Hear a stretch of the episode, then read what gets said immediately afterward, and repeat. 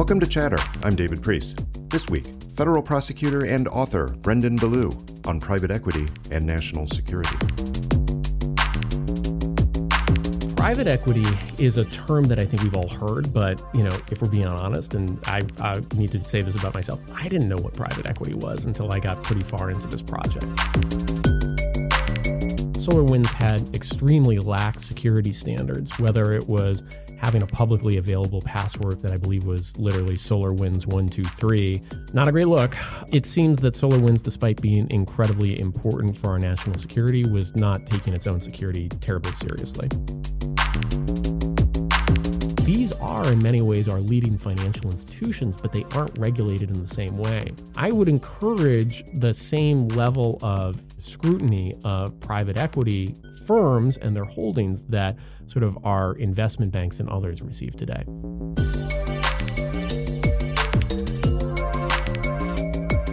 Brendan Ballou, welcome to Chatter. Thank you so much for having me. I'm glad you you joined us because you know you are, among other things, um, someone who, in acknowledgments of books, thanks someone who doesn't get enough thanks for what he does, and that's Mr. Alan rosenstein who is working with us here on so many things at Lawfare. How do you know Alan? Alan and I worked together at the National Security Division in the Justice Department, and he was a year or two ahead of me. So he was the mentor, big brother figure that I needed while I was there. oh, there. I'm so sorry. That that explains a lot. Um, I, I, do need to say up front, if you worked at the National Security Division, and I know you're still at DOJ now, that means that everything you say is probably your personal point of view and not reflecting the policies or the take of the Justice Department. Is that right? Spoken like an experienced former government employee yes, himself. Yes, that's exactly right. These these these things happen. Um, but everything you say about Alan Rosenstein are, you know, the obviously the official word of anyone who has a sane mind. Oh yeah, no, I think yeah. it's the consensus opinion. Yeah. Well, I, am glad that that we connected because you have really dove deeply, d- uh, dived, divin, dove, whatever. You have jumped deeply into a topic that does not get a lot of attention, and I suspect that's why you decided to to try to change that. Um, that topic is private equity, which I, I do want to get to. But you opened up a can there by saying you, you started at the National Security Division. Some of our listeners don't know much about the National Security Division, especially since it, it hasn't been around as long as the Justice Department. Um, what is NSD and what kinds of things do you do when you work there? Sure. So, the National Security Division is a part of the Department of Justice charged with helping with prosecutions of um, broadly national security crimes. Um, so it has different components. Part of it is works on intelligence matters or espionage. Part of it works on terrorism. Part of it works on um, briefings and and arguments before the FISA Foreign Intelligence Surveillance Act court. Um, and then the part that I was in was the law and policy section, which worked on appellate litigation and um, advising the White House and other departments and agencies on various national security proposals they had. So, National Security Division, obviously, the things being covered by NSD were were being covered by other parts of DOJ before its creation. Yeah, yeah, and and you know NSD's creation predates my time. Um, you know, I obviously after 9/11 there was a, a mm-hmm. huge transformation not only within DOJ but you know across the federal government, the creation of DHS and so forth. Um, NSD is a is a huge part of DOJ, and if you've ever been in Main Justice, you know that to your frustration because NSD has what what are called, as many of your listeners probably know, are SCIFs, these secure compartmentalized information facilities, and uh, thanks to NSD being so prominent, it is extremely hard to navigate around Main Justice because there are so many SCIFs scattered throughout the building. that that does add an extra challenge. Yeah, very um, much so. Yeah, and I do have to say that the folks in the National Security Division uh, were were not. I'll put it this way: I was not the favorite person in their eyes in a couple of years after 9-11 because many days I was briefing the Attorney General and the FBI Director early in the morning. Uh, often that was over at the SIOC in the FBI headquarters, but sometimes it was in the Attorney General's office.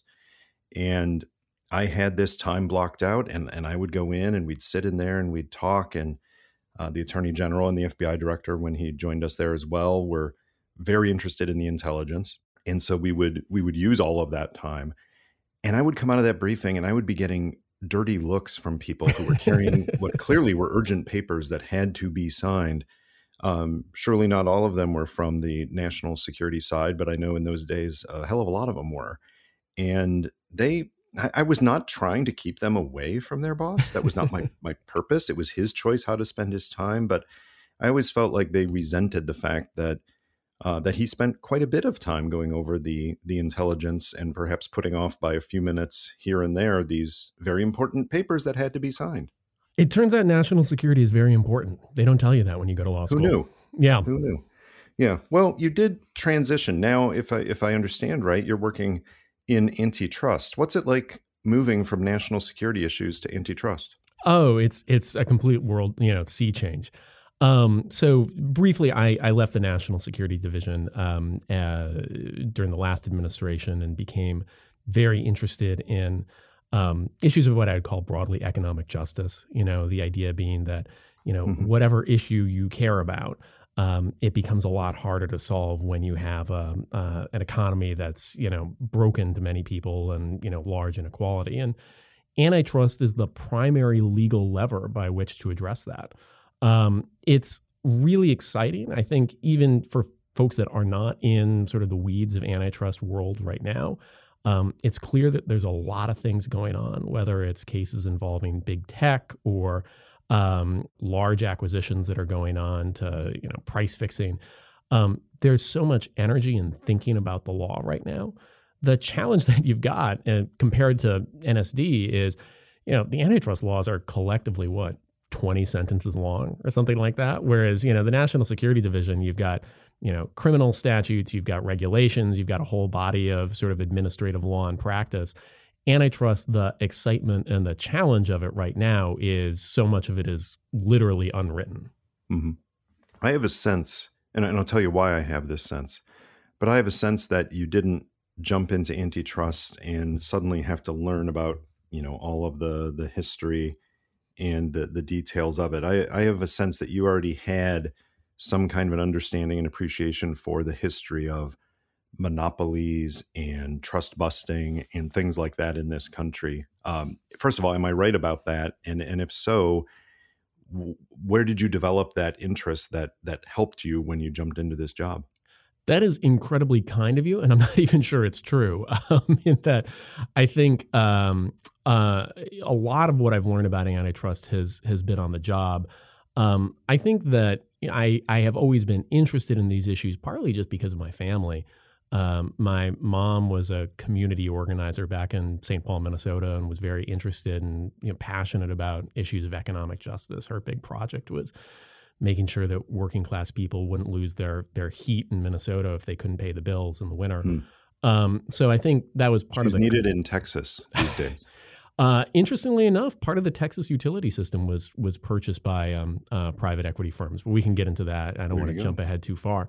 Mm-hmm. Um, so I think it was it was always an ambient part of of um, my childhood and growing up. Um, I will say I think that we've got a moment right now where antitrust and these sort of broader issues are a part of the national dialogue in a way that they haven't been before, whether or not you call it antitrust or not. Um, I think that these are things that people from my generation and, and younger generations are talking about all the time. I guess mm-hmm. the last thing, you know, to to try to answer your question directly is, you know, one one person or one um, book that got me interested in these issues, um, even before I returned to DOJ, was um, uh, Louis Brandeis, you know, the Supreme Court justice who wrote this wonderful book, and I think it has the best title, uh, "Other People's Money and How the Bankers Use It." And it's the story of the money trust in the 1910s and how mm-hmm. it dominated so much of our economy. And reading that, I think it was inspiring for me to realize how much of the challenges that we're seeing in the economy right now, um, uh, the, are really sort of recreations or repetitions of what happened, you know, a little over 100 years ago. And so in some sense that was, you know, dispiriting or scary, but in some sense it was also hopeful because it showed you that, you know, if we have solved these problems once, we can do it again. Right on. And, and I knew there was that sense of history there because uh, few people end the acknowledgments in their book by, by shouting out to both their mother and to Louis Brandeis as the two most thanked people. So there is some appreciation for I, what yeah, has gone before. I, I, I don't think enough people are thanking my mother in their acknowledgments in their books. So I'll I'll pass the message along. That clearly needs to change. Yeah. Uh, I'm making reference, of course, uh, by talking about the acknowledgments in your book to your new book called Plunder Private Equity's Plan to Pillage America. When did you first think that a book needed to be written on this and why? So, I started this project um, at the outset of the pandemic and quarantine, and you know I was back at antitrust, and one of the things that the antitrust division, as well as the Federal Trade Commission, the FTC, sees is when big companies want to buy other big companies, they have to submit what are called HSR forms that basically say, "Here's who we are, here's who they are, here's what we pl- propose to do," and and the agencies can decide whether or not they're going to permit the acquisition or seek to enjoin it. Um, and I was looking at these uh, forms that were coming in every day. And I kept seeing these names that I had never heard of um, Blackstone, Carlyle, KKR, and so forth. Mm. And um, they were buying up everything. And they were companies that I had never heard of. And so that got me started looking into well, what, who are these firms? Um, there's something called private equity. Um, what do we know about them? And I was surprised at how little was written about private equity as an institution and what kind of effect it's having on the country. Um, there's really important reporting going on on private equity in specific industries, whether you're talking about you know, nursing homes, daycares, veterinary clinics, you know, and so forth. Um, but there really hasn't been a comprehensive book for a popular audience trying to explain what is private equity and how is it transforming the country. So mm-hmm. I wrote up the proposal. We were we were lucky enough to find a, a wonderful publisher, and um, you know I got to spend the next year of my life learning a lot about this issue. Well, give us a sense of of how you you sold the book and how the publisher jumped into it by talking about what private equity is and what it isn't. And I'm going to channel Denzel Washington's character in Philadelphia here by saying, "I want you to explain this to me like I'm a six year old." uh, a great role in a great movie. Um, so uh, I'll try to be like Tom Hanks in Philadelphia and try to be quick on my feet here. Excellent. So, yeah, very briefly, private equity is a term that I think we've all heard, but you know, if we're being honest, and I, I need to say this about myself, I didn't know what private equity was until I got pretty far into this project. Um, the basic idea is very simple. So, a private equity firm, what they do is they buy a company. Um, with a little bit of their own money, some uh, money from investors, and a whole lot of borrowed money. They then try to make operational or financial changes and try to sell the company for a profit a few years later. Now, that's a very simple idea. Um, but the challenge that we've got is the private equity business model, for the most part, has three problems. One is that private equity firms buy companies just for a few years, typically. Um, the second is that they tend to load up the companies they buy with a lot of debt and they tend to extract a lot of fees.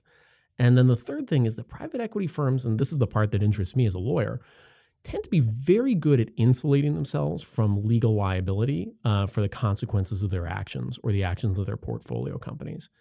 And so the challenge that you've got is you've got um, short-term thinking, a lot of lot of debt and leverage, and uh, insulation from responsibility, and that tends to create a lot of bad outcomes across industries you know, whether you're talking about single family rental homes, prison services, healthcare, um, uh, insurance, and a whole bunch else.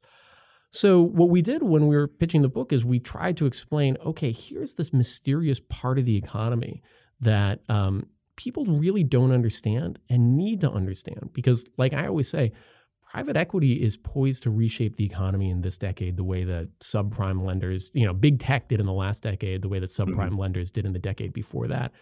And yet it's a institution, it's a set of firms that most people just haven't heard of. And if I can add just one last point to that, um, you know, the three largest private equity firms, I, I, might get the order of this wrong, would be KKR, Carlyle, and Blackstone. And maybe you've heard of them, maybe you haven't if you considered themselves considered them with their portfolio companies, they would be the third, fourth, and fifth largest employers in America, behind only wow. Walmart and Amazon.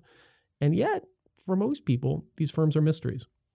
I think that rings true because most people don't think in terms of parent companies unless you're working in antitrust or unless you're a conspiracy theorist trying to you know get all the threads going back and forth between things you're you're thinking of that retailer you go to not who the ultimate owner is or the shell company if there is one that's moving it around.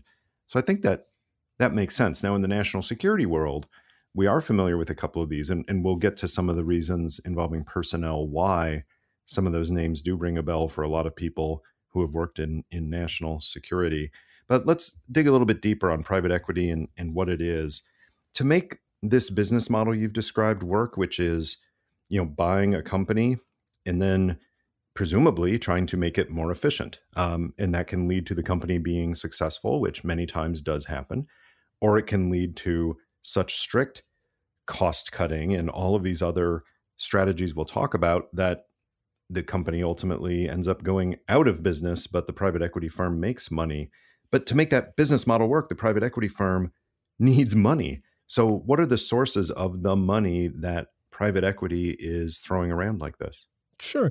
And I should say, you know, when we're talking critically about private equity, we, we should distinguish it from other kinds of investment. As long as businesses need to build factories or hire new employees or, you know, expand into a new market, there's always going to be a role for capital and investment this critique is not a critique of capitalism. It's a critique of a specific business model that we've created in the last few decades. And that business model is private equity. Uh, in terms of how these private equity firms tend to get their money, um, so they tend to bring a little bit of their own money to a given acquisition. They tend to bring some money from investors. So traditionally, these have been pension funds, sovereign wealth funds, things like that. Increasingly, it may someday be 401k funds, um, maybe even money from ordinary investors. But the real source of money is borrowed money. Um, so they they put up a little bit of their own, but they borrow a lot of money to buy these companies. Now, the real sort of magic trick of the private equity business model is that it's not the private equity firm that takes out the loan; it's the company that they buy that is ultimately responsible for the debt. So what happens is when they buy a business, if the business goes south, if the business isn't able to pay its debt, it's the business that's responsible, not the private equity firm. Help me understand that because that that sounds a bit confusing. On the one hand, they have bought this company. They are now the owners of this company. So if the company takes on debt, how does the owner ultimately of the company not also in some way become responsible for it? So it's a great question. So um, generally, what will happen in an acquisition is, let's say, um, you know, Blackstone wants to buy, you know, Lawfare or something like that. They'll come to the owners of Lawfare and they'll say, "Hey, we've got a great idea for you. We, want to take your, we want to take over your business, transform it, you know, sell it for a profit a few years later, but we need you to to borrow some money um, so that you can buy back most of the outstanding equity um, on Lawfare. And you agree to do that because the executives of Lawfare are going to get a really nice bonus when the company is sold. So they buy some of the equity with the debt that the company takes on. And then Blackstone or whatever the private equity firm will buy the rest with its money. Um, and that makes it the private owner of Lawfare, hence the private and private equity.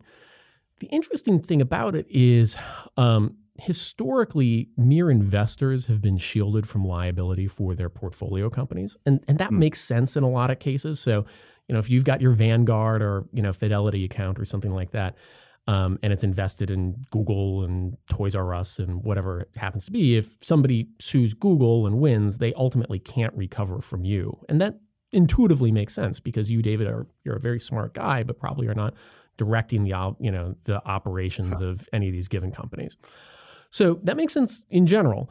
Um, it makes less sense often in the private equity context because what you've got is the the sole investor, even though technically not in control of the operations of the company, effectively can do that by choosing the board of directors and choosing the leadership and you know basically saying how they would like the company to run.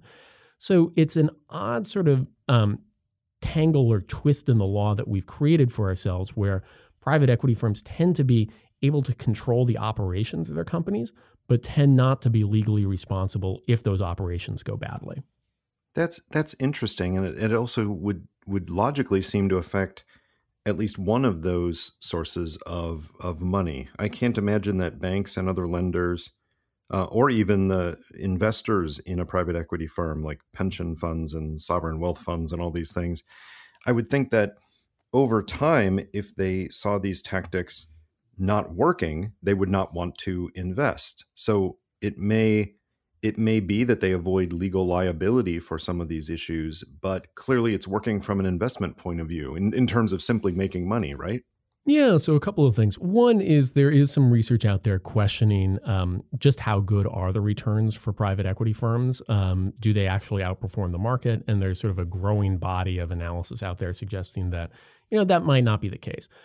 I I'm not an economist. I'm not a financial analyst, so I try to put those arguments to the side and say even in situations where private equity firms are making money for their investors, um, often it comes at the expense of the long term. Um, you know, I the the challenge that we've got here is if you have an investment horizon of just a couple years, you know, you've bought up a company, you need to flip it in three to five years chances are you're going to do things that are going to make you money quickly. You're going to sell assets. You're going to cut staff. You know, sure, you're going to sure. raise prices in the short term. You're not going to make the investments in research and development, building the new factory, you know, making sure that you have a long-term stable clientele. And we see that happen over and over again in a whole range of different industries, whether you're talking about, you know, nursing homes, which we touched on earlier, prison services, mobile homes, and so forth you see private equity firms often sort of taking the the short term solution that gives them and their investors a quick you know sort of chunk of cash but at the expense of the long term health of their companies. And that's not to say that sometimes it doesn't work for the long term. Some companies bought by private equity either because they're well functioning and they continue to to thrive or in some cases they're not doing well and some of these efficiencies do work. Obviously, we're, we're going to talk a lot about the cases that that don't work well in the long term, but you're you're not saying that this never is good for the companies that are purchased, right? Exactly. You know, I I, I don't want to overstate the case here. There are so many investments um, by private equity firms that make money for the private equity firm, that make money for the investors. There are also a lot of investments that ultimately work out fine for the portfolio companies. You know, I mentioned the sort of three problems earlier. You know, short term investments, loading the companies up with debt uh, and and insulation from liability. Well, different firms are sort of you know they're like dials, and you know different firms sort of turn the dials differently. And so if you take a longer term perspective, if you use less debt, if you take on more responsibility for the companies, generally you have better long term outcomes.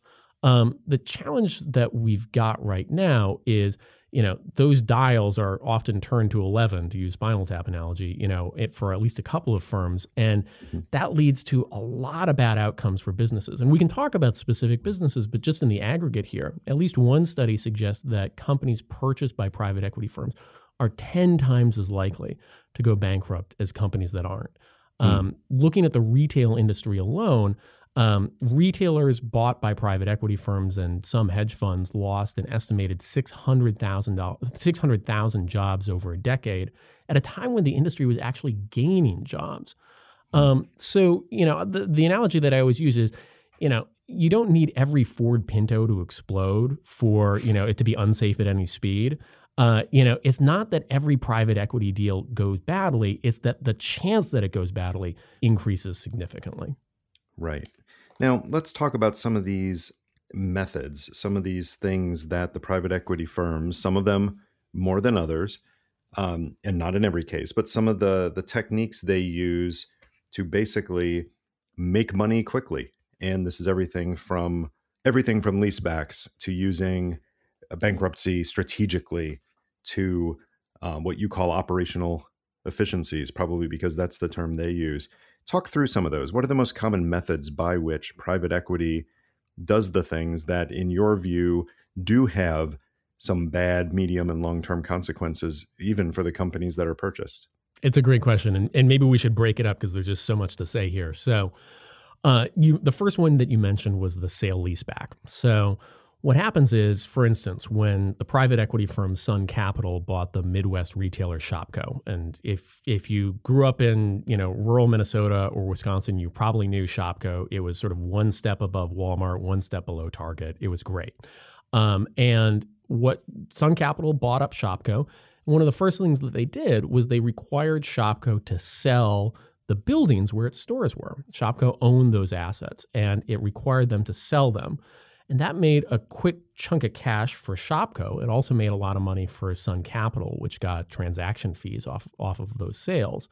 But what it meant is that Shopko ultimately didn't have the assets that it used to have that it could borrow against in bad times or you know rely right. on in good and it meant that it now had an you know rather than owning the property it had an unending lease obligation um, for the same hmm. places that it that it occupied ultimately you know shopko went bankrupt um, and I, I, don't believe that there are any shopko stores still existing i could be wrong about that mm. but that's the the lease back tactic and that happens in a whole bunch of different industries not just retail you know this happens with nursing homes and other places yeah um, the the second example that you mentioned, if I can tell a story on this one, um, is strategic bankruptcies. Mm-hmm.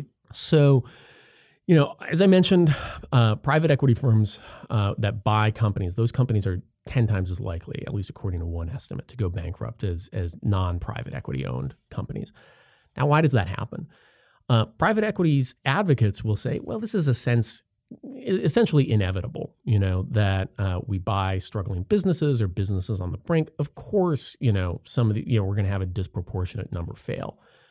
That might be true, uh, but there are cases where private equity firms can actually profit through the bankruptcy process. And just to give you one example, um, you know, if you grew up in the Northeast, maybe you're familiar with Friendly's, the ice cream and diner chain. Uh, mm-hmm. which was started during the Great Depression by these two brothers, um, you know, who were selling their ice cream for five cents a scoop. It was this really sort of inspiring all American tale. Ultimately, Friendly's was sold to, actually, ironically, Sun Capital, the same uh, firm that bought Shopko. Um, and Sun Capital ultimately pushed Friendly's into bankruptcy. And they did this really interesting sort of legal sleight of hand because they were Friendly's owner, but they were also Friendly's largest lender. And normally the lenders, uh, this is dramatically simplifying things, but normally the lenders sort of take over the company when a company fails. But because Sun Capital both owned Friendly's and was its larger lender, they were actually able to sell the bankrupt business from itself to itself, which was this really interesting, sort of strange, sort of legal card trick. I would hate to see the paperwork on that because I have a feeling I would have a headache for weeks. I, I, read through the, the the paperwork in the bankruptcy docket, and it was mm-hmm. really interesting because there's sort of this strange way in which they talk about the uh, it's Sun Capital talks about itself almost in the third person. It's it wasn't mm-hmm. deceitful, but it was um, very very artfully written. Um, but why would they do that? They would do it so that um, the pension obligations that Friendly's had to its employees and uh, to its retirees, they were able to slough that off onto what's called the Pension Benefit Guaranty Corporation, which is this federally chartered company that basically sure. insures pensions um, and mm-hmm. is paid for by other more responsible plans. Hmm. So by selling Friendly's from itself to itself, Sun Capital was able to abandon the pension obligations and reacquire the company you know, sort of free of those responsibilities. So that's another way in which private equity firms um, are able to sort of use our our laws and regulations to essentially profit. I would argue in a way that probably was not intended by the law. Now, to to an amateur ear, Brendan, what you just described um, doesn't necessarily sound like fraud, but it does sound similar. It echoes with fraud because here you are buying something uh, offloading to to to this guarantee. It, it it just it sounds dirty which is probably why you were attracted to to to writing about it as a case study.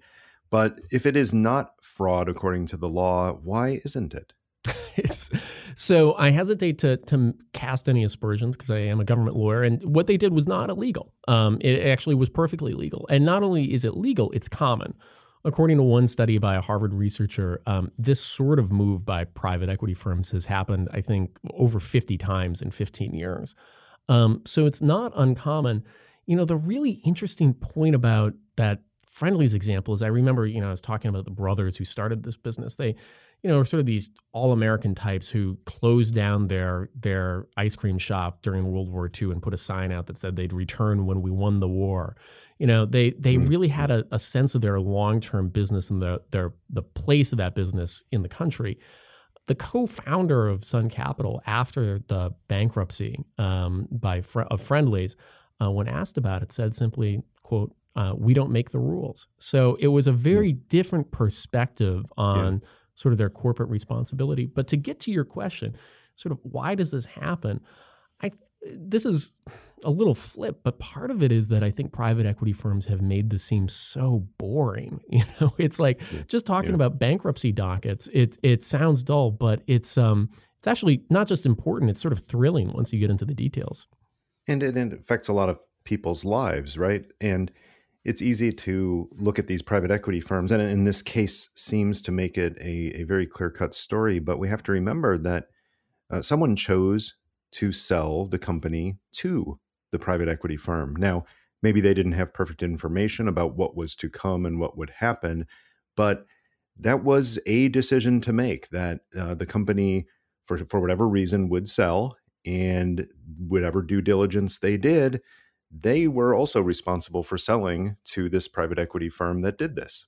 Yeah, you know, it's it's a really interesting tension that's going on that you see in other industries where you know, proprietors of smaller mid-sized businesses are looking to retire and cash out and private equity firms offer a very attractive opportunity for them um, but the cost to the people that remain at the business can often be very high. Um, one of the areas that I've been really interested in is private equity acquisitions of dermatology practices, where mm. a lot of dermatologists have been selling, um, but it results in, as reported, extremely bad working conditions for doctors, you know, nurses, PAs, and so forth.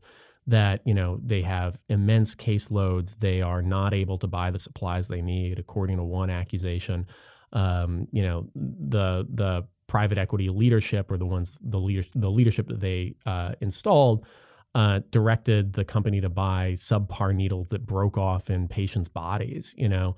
Um, because they were far away from the medical decisions, and you know these were the cheapest cheapest options available.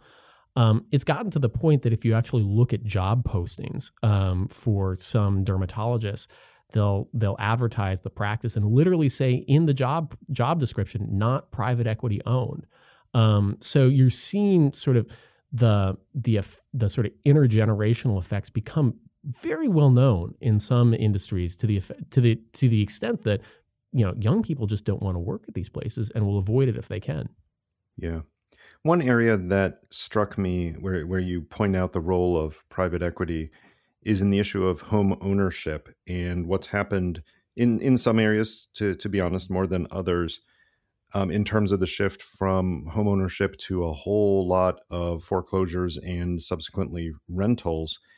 And and I saw it myself in Cape Coral, Florida, where I spent a decent amount of time some years ago, and and I saw it from one visit to the next. The amount of signs up of houses for sale just I mean, it escalated very quickly. And I, of course, did not understand that there was a link to private equity at the time. Walk us through that. How did the the home ownership crisis? How was that linked to this whole issue you're looking at here? Yeah, and it's it's so good that you mentioned Cape Coral, which was you know one of those cities that was hit almost more than any other by the by the Great Recession and the foreclosure crisis. Um, you know, you're talking about you know, whether it's um, uh, Cape Coral or Las Vegas, you know, parts of Phoenix, Atlanta, and so forth. Um, you know, whole communities that were transformed by the Great Recession. Um, at that time, you know, probably the smartest policy thing the government could have done would be to temporarily lower the principal on um, on borrowers' uh, mortgages you know, people had bought houses that were underwater, it would have, you know, at that point it's rational for people to leave, but by lowering the principal, you you know, you enable people to stay, which present, you know, limits the sort of ripple effect that you have in whole communities. Um, that would have been the smart move and kept, you know, hundreds of thousands, if not millions of people in their home. That is not what the regulators decided to do. Um, Fannie Mae and Freddie Mac and its overseeing regulator, the FHFA, uh, its leader adamantly refused to consider principal reduction. But what it did instead is, as you know, thousands of homes were being foreclosed, uh, the FHFA started selling tracts of foreclosed homes. So rather than selling them individually, so that you know people could buy them, selling them in tracts so that institutional investors could, started selling tracts of homes to private equity firms. Um, and what was really interesting is these private equity firms, you know, didn't resell the homes. What they did is they converted them into rental properties. And you really have a whole new movement of what's called the single family rental and communities where the same people, you know, live in these in, in these neighborhoods in Atlanta or, you know, Las Vegas or where have you, um, but they're no longer owners. They're renters. Um, and so private equity has been um, enormously successful in that. Um, Colony, Starwood, Waypoint, Blackstone sort of led the way on this.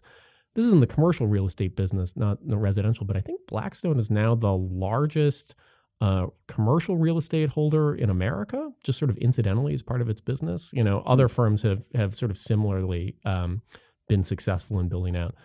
And then, you know, they're also now expanding not just to single families, uh, but to apartments and to mobile homes. So it's um it's a it's a area that is really transforming what it means to l- literally live in America right now.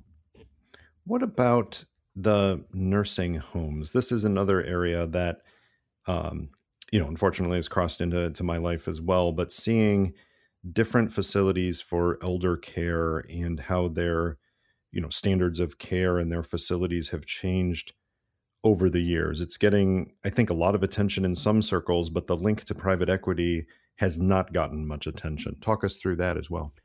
This is another area that's been very attractive to private equity, um, and they have been buying up a lot of nursing homes and nursing home chains. Um, unsurprisingly, given the incentives that we've discussed, um, there have been a lot of complaints that private equity owned nursing homes have had dramatically poorer results for residents to such an extent that researchers at NYU, Penn, um, and University of Chicago, I believe, found that private equity ownership of nursing homes was uh, correlated with 20,000 premature deaths, uh, which is just an extraordinary number.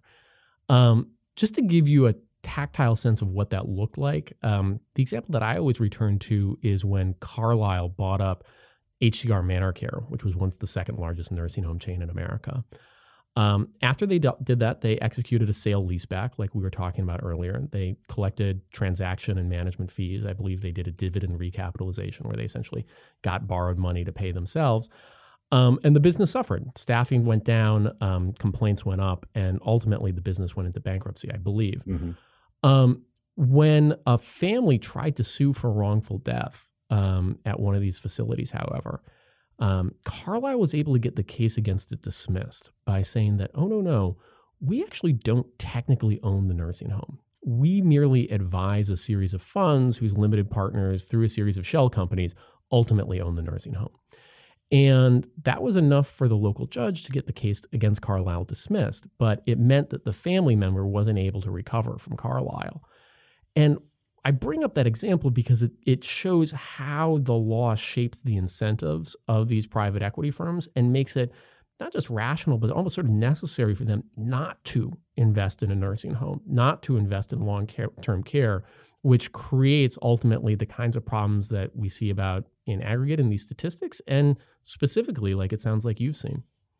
You bring up Carlyle there, and that's one of the ways in which this conversation really does overlap with national security issues and it it's because of the the personnel involved as i first became aware of carlyle simply because of frank carlucci who had been the deputy director of central intelligence and i think a deputy secretary of defense before becoming the actual secretary of defense with a nice little tour as national security advisor in the middle. So one of the giants of 1970s and 80s national security leadership, but he spent a lot more time after that running Carlyle and taking it from a time when it was a relatively small entity to the time when his chairmanship ended and then uh, subsequently becoming an absolute giant. Uh, he's not the only one either. Talk about talk about that relationship. Why is it that these private equity firms that that ostensibly are interested in finance and knowledge about bankruptcies and how to manipulate them and how to find value in these companies. Why is it that senior strategists in the national security realm seem to be popping into leadership positions and board memberships on a whole lot of these? It's so interesting. So I'm glad you brought up the Carlyle example, which was uh, co-founded by David Rubenstein, um, who was this really interesting character. You know, he sort of grows up in working class Baltimore, um, absolutely excels and becomes a, a, a, assistant to President Carter at age 27. Um, and you know is fabulously successful at the White House. Ultimately, Carter loses, and he he goes into private practice and starts the Carlyle Group. The Carlyle Group uh, sort of struggled, as I understand it, for a number of years, but then they sort of hit on their core idea, which was to hire high level former government officials. Frank Carlucci was the first and leading example, but there were others. You know, the, um, James Baker, the former Secretary of State, um, President George H.W. Bush traveled on on their behalf. Um, you know, chairman of the SEC and FCC, uh, among so many others, um, ultimately became surrogates for Carlyle.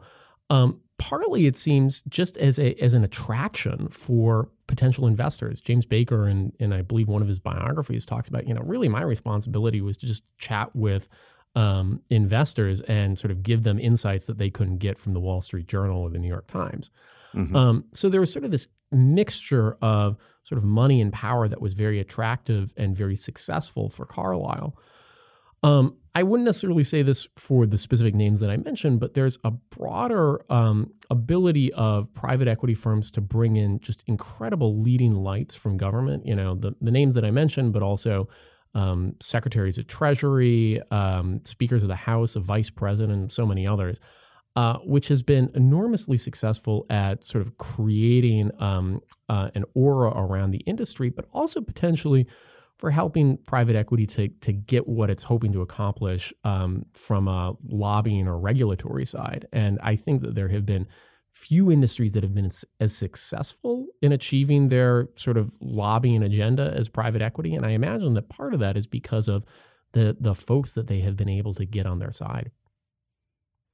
And Carlyle's interesting because uh, many of these firms that people aren't familiar with and only hear about through some of these case studies that ended really poorly. Um, presumably, most of these firms have some really good success stories, but I, I know Carlyle does. Carlyle, alone or with others, bought and sold Getty Images and Dunkin' Brands and Booz Allen Hamilton, companies that are doing pretty well overall and were not gutted and had tens of thousands of people, you know, left without pensions or anything like that. So I guess it speaks to that larger issue that yes, there are there are some problems with the business model itself that lead to some frankly suboptimal outcomes for a whole lot of people, but the process can work sometimes and Carlyle has shown that.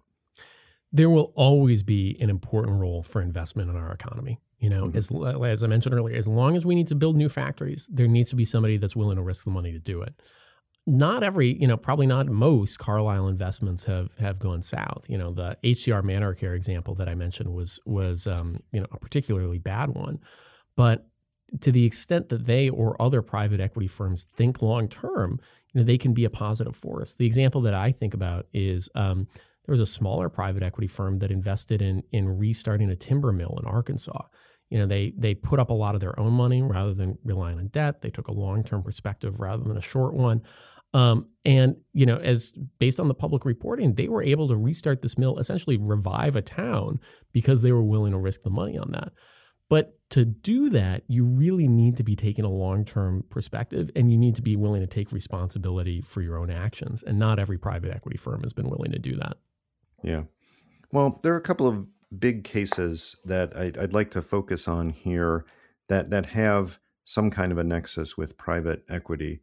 Um, I'm thinking first of the the big case that most people have heard of, the SolarWinds hack.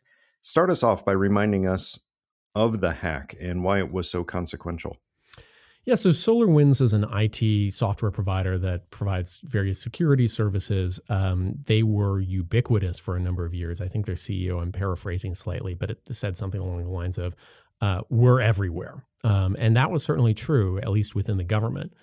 Uh, in, if I'm remembering the year right, uh, 2019 or 2020, Mm-hmm. Uh, SolarWinds was um, ultimately hacked. I believe it was reported by state actors. Um, they believed Russia. Uh, and what was described as the most consequential hacking in United States history. I believe uh, the Justice Department, Treasury Department, I believe state and others were ultimately compromised by the the SolarWinds attack.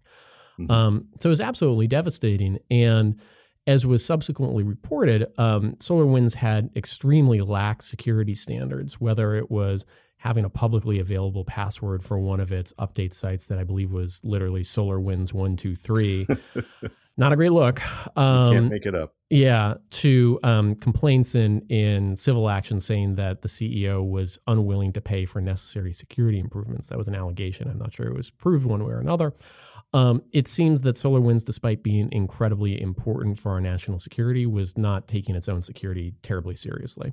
So, so I got to say, neglecting security and having bad passwords um, does not always lead to an outcome like this, and it certainly isn't always linked in some way to the issue of, of private equity. So, how, how did how did the SolarWinds case come about and how can you trace at least some of that to issues of private equity sure and i don't want to overstate the case here so i want to be extremely careful but um, solarwinds was purchased by two private equity firms silver lake and thoma bravo um, before the acquisition uh, there was no reporting that solarwinds had operations in eastern europe after the acquisition, there was reporting to the SEC that they did. The implication being that under the private equity firm's uh, uh, acquisition or ownership, uh, SolarWinds ultimately moved some of its production, I believe, to Belarus, which, as your listeners know, is is you know occasionally a- often allied with Russia. Now, there's nothing to say that the sort of vector of attack happened through Bel- Belarus, but the mere fact that the company was willing to move its operations there suggested that they were taking a perspective on their long-term security differently than I think what a long-term owner of the business would would probably be doing. Um, there were also accusations that after the private equity um, purchase, the um, the CEO, you know, the appointed CEO was sort of unwilling to spend money on you know necessary security improvements and so forth. Um, the really frustrating part about that whole story is shortly before um, the SolarWinds hack was publicly disclosed, as I understand it, um, uh, Thoma Bravo and SolarWinds sold significant stock in the company, suggesting that they, you know, made an awful lot of money um, off of this business, uh, despite the fact that uh, that it caused really enormous damage to the federal government. That does sound problematic, not necessarily because of the dynamics of private equity, right? Although they, they may have intersected with it in terms of cutting costs and did that lead to some of these security choices right yeah yeah i mean it it's not to say that you know only private equity could have caused this problem. You know, certainly there have been, um, you know, other hacks, you know, caused by other, you know, people that used a password as bad as SolarWinds one two three. But mm-hmm. what I think is unique here is is a case where these firms were, you know, purchased the business, appeared to have taken a very short term perspective to it, you know, ultimately took a whole bunch of risky actions that seemed to have potentially hurt the business. And then when things went south, they they backed out and you know tried to you know get as much money back as they could. Um, mm-hmm. so it's not to say that you know private equity is the only problem here, but it certainly seems like it made big problems more likely. So there is definitely um, some potential risk to national security because these firms just don't receive the same scrutiny that many other companies do. And you point to reasons on this, uh, going from the ability of, of Congress to understand some of the details to the administrative executive branch setup for looking at these companies. But clearly, private equity firms don't hide the fact that they're taking money from foreign investors and foreign countries. Uh, walk through the example of Blackstone and why there is something problematic there. Yeah, so it's really interesting. You know, we you had this great question earlier about you know where are private equity firms getting their money? We we already touched on pension funds, but a big part of it is sovereign wealth funds, which is a fancy way of saying you know other governments. Um, so at various times, Blackstone has um, been very cozy with um, governments that are sort of erstwhile allies or you know outright sort of um, adversaries of the United States. So Um, at various times, uh, Stephen Schwarzman, the head of Blackstone, has uh, been on an investment advisory group with um, the Russian sovereign wealth fund. He ultimately backed out of that after the invasion of Georgia. Um, he has been enormously successful at cultivating investments from Saudi Arabia and its leader MBS. Um, and even after the assassination of Jamal Khashoggi, um, uh, you know, there was sort of the appearance of backing off, but not the actuality. As, as I recall, um, Schwarzman and other private equity leaders declined to attend the, you know, quote unquote Davos in the desert after Khashoggi was assassinated, um, but uh, continued to take the the kingdom's money and ultimately even return to that public um, platform. Um, there have also been investments from uh, from China and into China by Blackstone um, in a way that sort of suggests that Blackstone is um, sort of a leader in building sort of Chinese investment in the United States and vice versa. To such an extent that uh, President then President Trump invited uh, Stephen Schwarzman to help negotiate a trade agreement with China, um, and he essentially asked, acted as a private envoy uh, to the Chinese government. I, I, believe he said that he made eight trips to China on President Trump's behalf to help negotiate these agreements. So it's a really interesting example of where you have private equity firms that are headquartered in America, that have their operations in America, that are transforming America, but are ultimately getting their money from and responsible to uh, governments that aren't America. The dynamic you just laid out doesn't sound entirely foreign, to use the word, to the American experience. Franklin Roosevelt famously had leading members of the business world whom he would have, you know, doing things internationally on his behalf and on behalf uh, of, of the U.S. government. But there, there's something different about it. Is it simply the the amount of money and the huge impact these private equity firms are, are having in the U.S. economy that makes this more troublesome? Uh, you know, it's a really interesting comparison. You know, I think that there are two challenges that we've got here. Um, one is, you know, you, you, mentioned FDR sort of employing what I think they were called what one dollar men to to work on his behalf during World War II. Um, you know, ultimately they were working on his behalf or on behalf of the government. Now, um, the challenge that we've got is that these private equity firms uh, ultimately have responsibility to foreign investors. So it's not entirely clear um, just as a fiduciary matter, um, you know, whether they can always act in the best interests of, you know, the the the the United States government. That's not to cast specific aspersions about any particular firm or anything like that. But what it suggests is ultimately these firms are responsible to their investors. The challenge, the other challenge that we've got here is that um, private equity firms are rarely staffed by people with operational understandings of companies. You know, un- understandably, these people come from, you know, not from engineering or marketing, sales, you know, uh, logistics or anything like that. They come from finance. And so that's what they know. Um, so one of the, you know, as opposed to when you, well, you know, during World War II, when you're hiring auto executives to help build up, you know, national production capacity, so these people have under, you know, have marketed themselves as sort of masters of the universe, but what they are is masters of finance.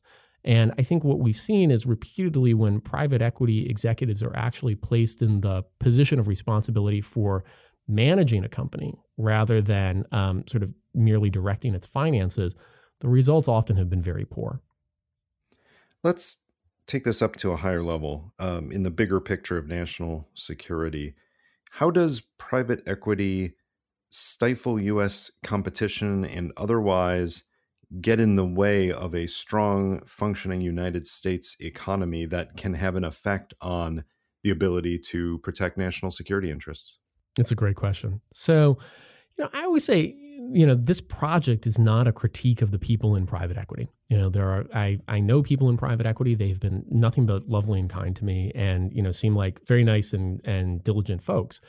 Um, the challenge that we've got is the private equity business model and the incentives that it creates.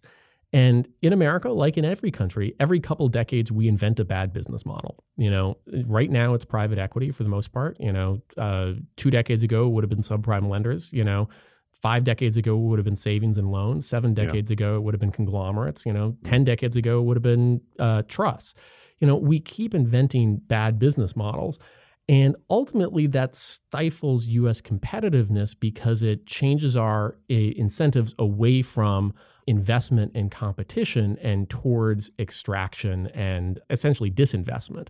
Mm-hmm. So, to give you an example, you know, when you have a private equity firm that buys up um, Toys R Us, three private equity firms bought up Toys R Us, you know, and ultimately did a lot of the tactics that we were talking about, whether it's sale leasebacks, layoffs, strate- you know, bankruptcies, and so forth. You know, it decimates a company and it decimates workers and it decimates you know the places where these businesses are headquartered.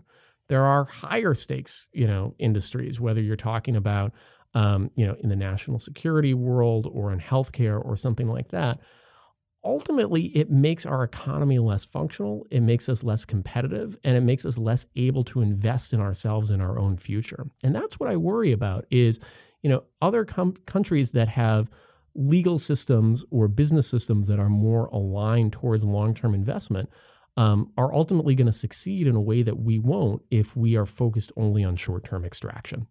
Fair enough.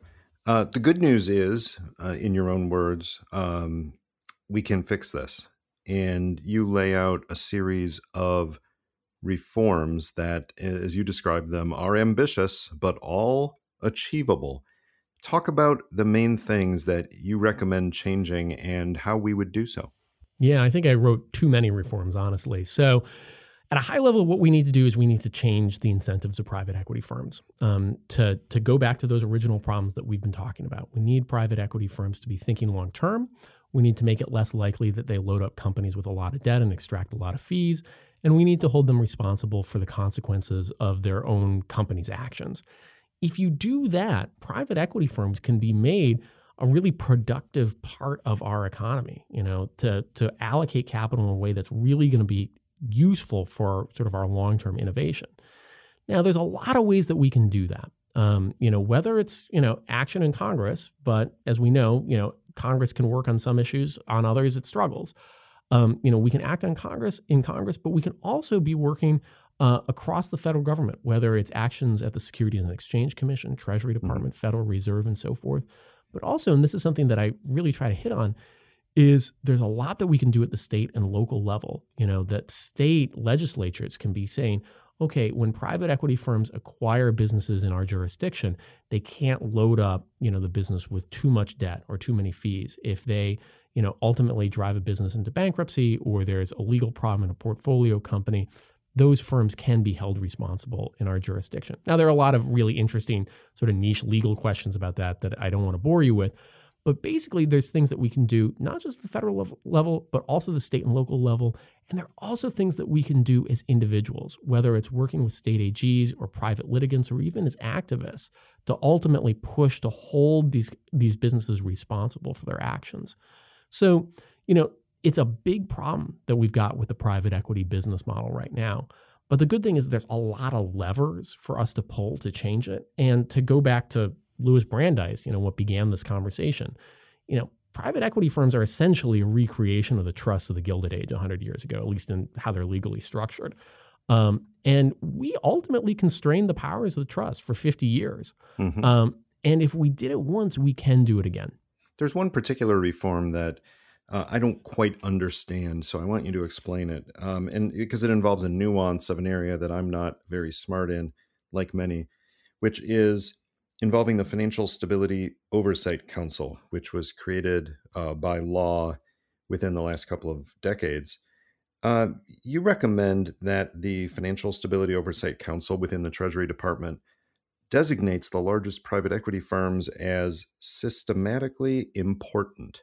What does that mean, and what would that do to help us, I guess, understand and possibly control these effects of private equity?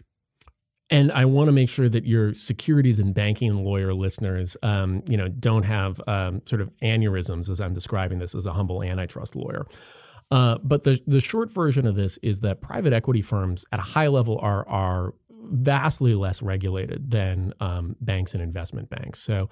Uh, really, the, the core regulation for a PE firm is they have to file what's called Form PF with the Securities and Exchange Commission Whereas, um, you know, banks are or bank holding companies tend to be regulated by the OCC, the FDIC, the Federal Reserve, you know, uh, state regulators in some cases, um, and they are subject to a whole lot of requirements around, you know, maintaining minimum levels of capital and so forth. The idea being that you know when a bank fails, it's not like when Toys R Us fails. There's can be, there's a huge ripple effect for um, you know depositors and borrowers, lenders, and so forth um, which is why we subject our banks to higher levels of scrutiny. Mm-hmm. And for some banks, we subject them to considerable scrutiny because they are quote unquote systemically important. If uh, uh, you know some of our largest banks fail, it can lead to you know a national or global recession. The really interesting thing is that private equity firms thus far have been subject to none of that, despite the fact that um, you know Blackstone and uh, KKR are, you know, aiming to get a trillion dollars in assets under management in the next few years. The fact that the CEO or the leader of Blackstone makes about 10 times as much as the leader of Goldman Sachs. These are, in many ways, our leading financial institutions, but they aren't regulated in the same way. So, I would encourage, um, you know, the same level of uh, analysis or scrutiny of private equity uh, firms and their holdings that sort of our investment banks and others receive today. Now, you're you're not wrong that you do recommend a whole lot of reforms, and I think that the beauty of them as a as a set is that it's not all punting to Congress saying, Congress, you need to legislate these 42 things, uh, or it's all on the hands of regulators to to step up their uh, regulation and enforcement of things already on the books you do spread it across things, both in terms of federal, state, local, across executive, uh, legislative, judicial. Um, but one area that doesn't get as much attention is something we we spoke about a few minutes ago, which is the issue of the foreign influence and the unfortunate consequences in some ways of the heavy foreign investment through these private equity firms. Is there anything that reasonably can be done on that, or is that just something that perhaps with some increased transparency, which some of your reforms do get at, that just that awareness of it will help people understand the potential consequences on that front?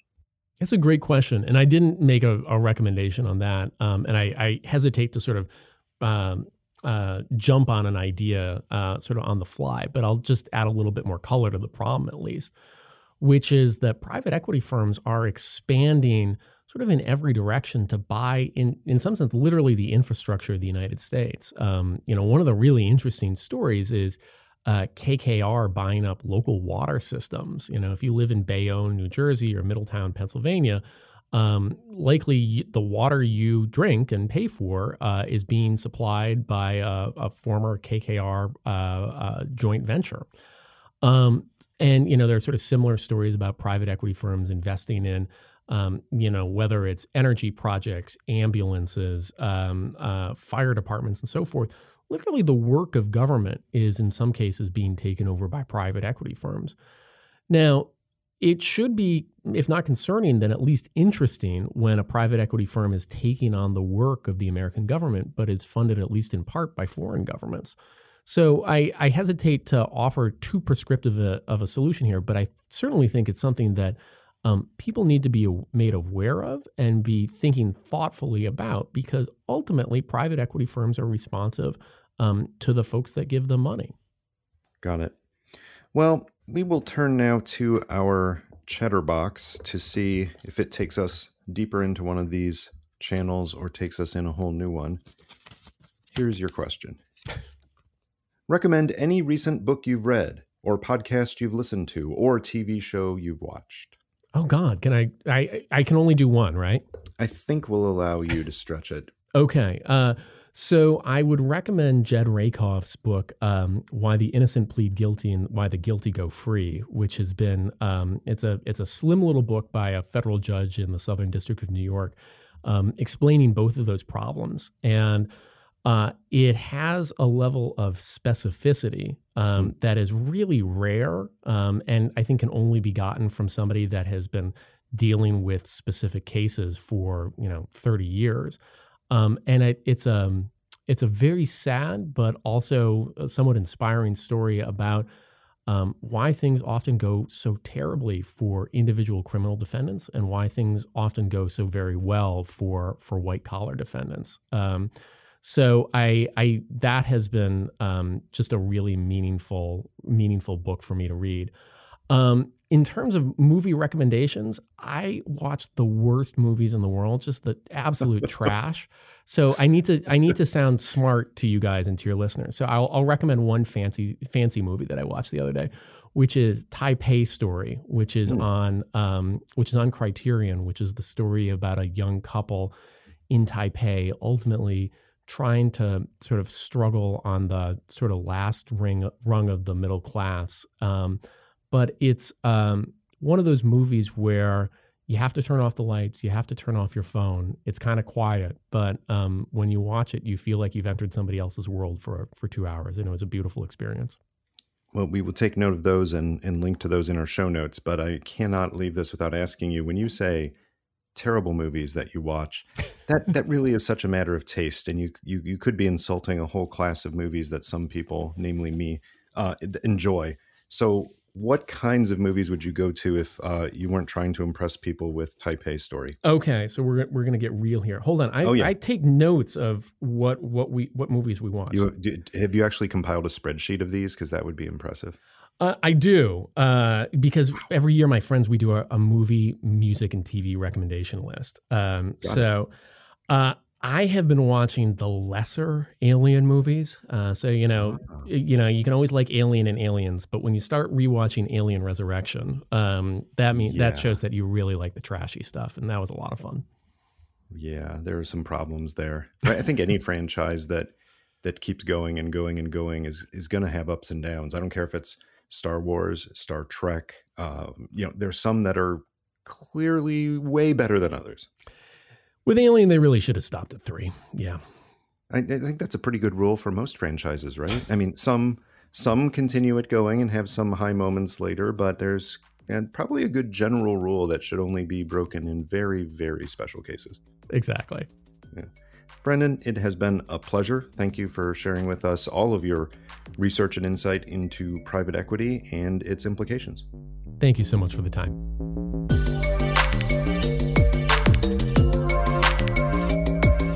That was Chatter, a production of Lawfare and Goat Rodeo. Please subscribe to the podcast and find us on Twitter at That Was Chatter.